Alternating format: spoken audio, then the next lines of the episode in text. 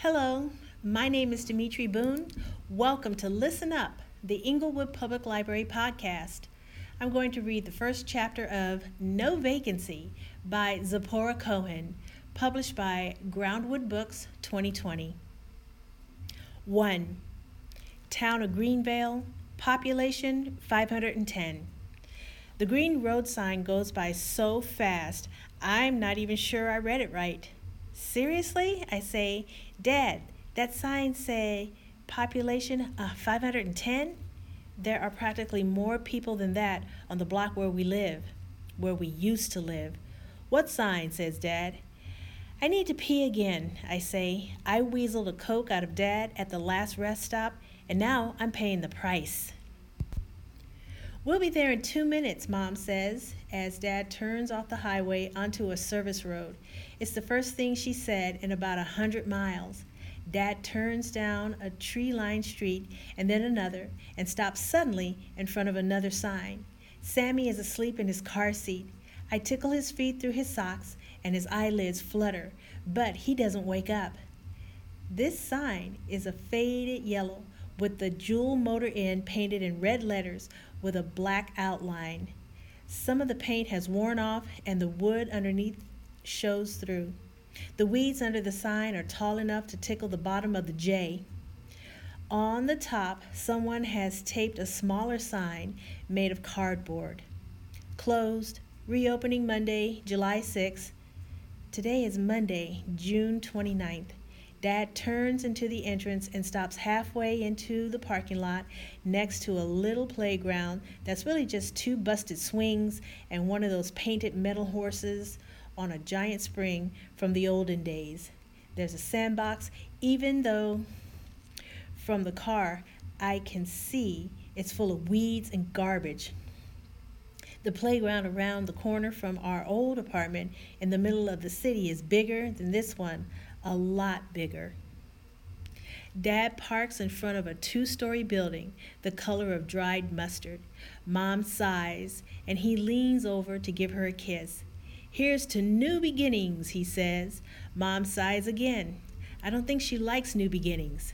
Seeing the Jewel Motor Inn up close, I'm not sure I do either. Though it's not like I have a choice. After Dad lost his job, we had to give up our apartment, and now my two best friends will be five hours away and having a new beginning without me. Dad gives me a big smile, the kind adults give you when they're trying to make you feel something they don't. Welcome home, he says. Mom and Dad get out of the car and tell me to stay with Sammy, who is still sound asleep, his head tilted to one side and his lips pursed like he's dreaming about kissing even though he's only two and a half years old. I open my door and stand next to the car so I can get a better look at my new home. The hot, muggy air outside feels like the air in the city but smells different. Greener, I guess. On the first floor, right in front of our parking spot,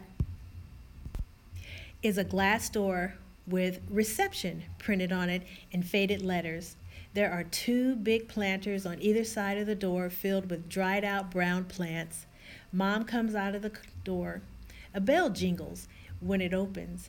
She reaches into the car and grabs her phone. I have to pee, I tell her. Stay with Sammy, please, Miriam, Mom says. She shuts the car door too hard and Sammy wakes up. Out, he says, rubbing his eyes and looking at me. Out! I reach over and squeeze his chubby little hand three times for I love you, like Grandma taught me when I was little.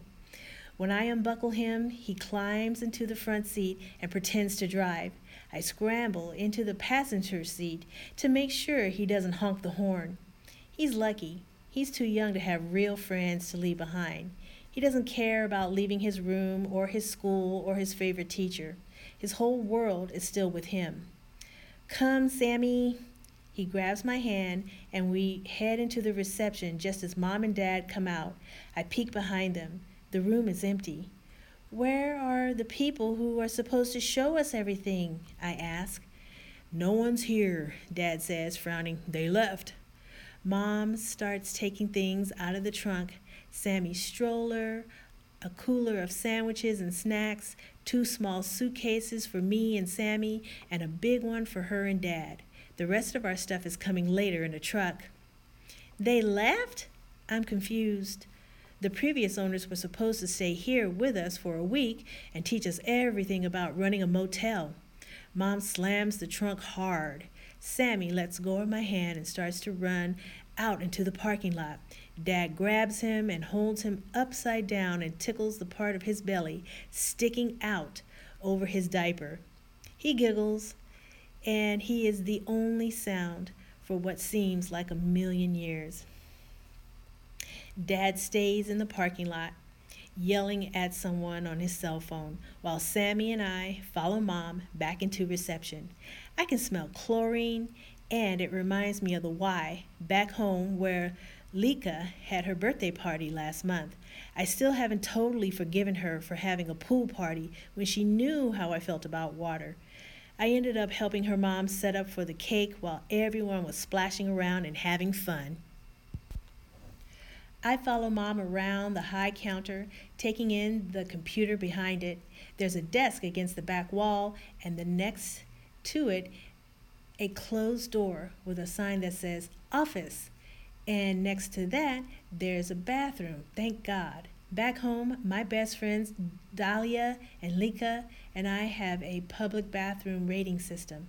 Most of the bathrooms in the city are one or two out of ten, usually tiny and dirty and smelly, with toilet paper on the floor and a paper towel dispenser that's empty or jammed. Then there are the ones in fancy restaurants, the ones we go for special occasions, which get an 8 or a 9 because they're big with art on the walls and automatic faucets and blasting hand dryers that actually dry your hands instead of just moving the water around.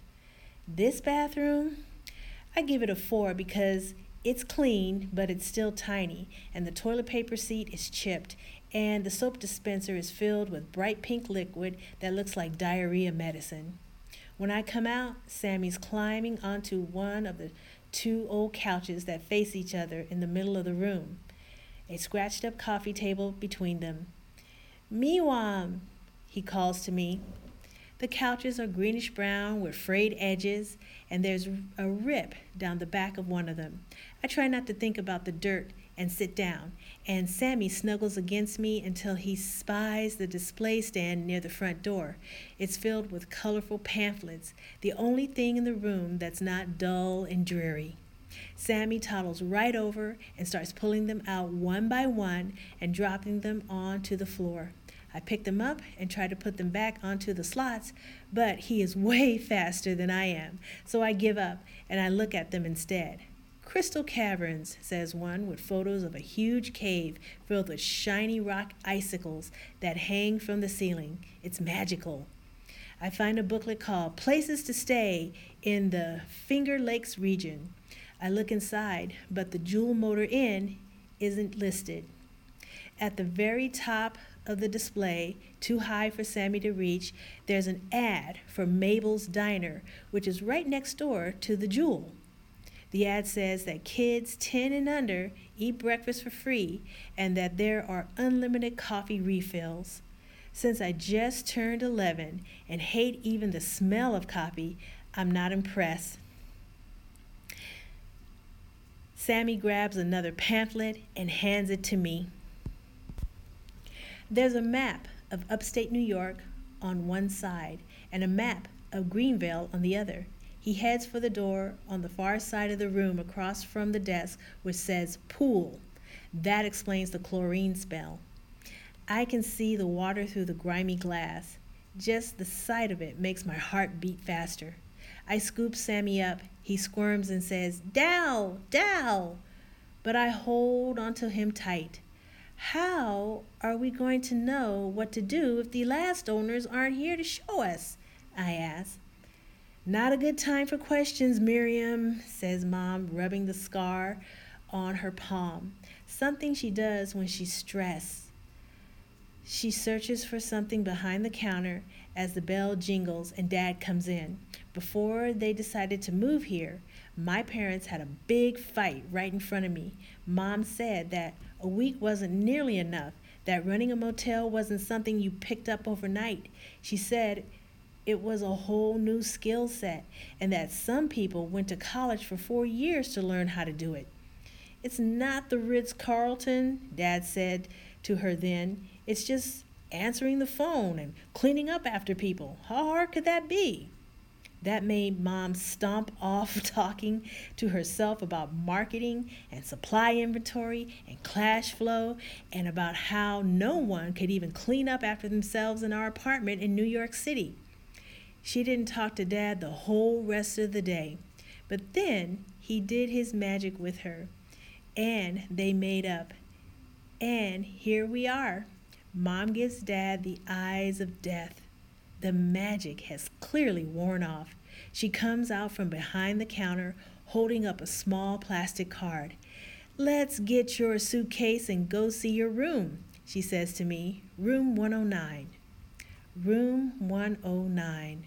The room I'll share with Sammy because as of today, Miriam Brockman, formerly of New York City, live in a motel in Greenvale, New York.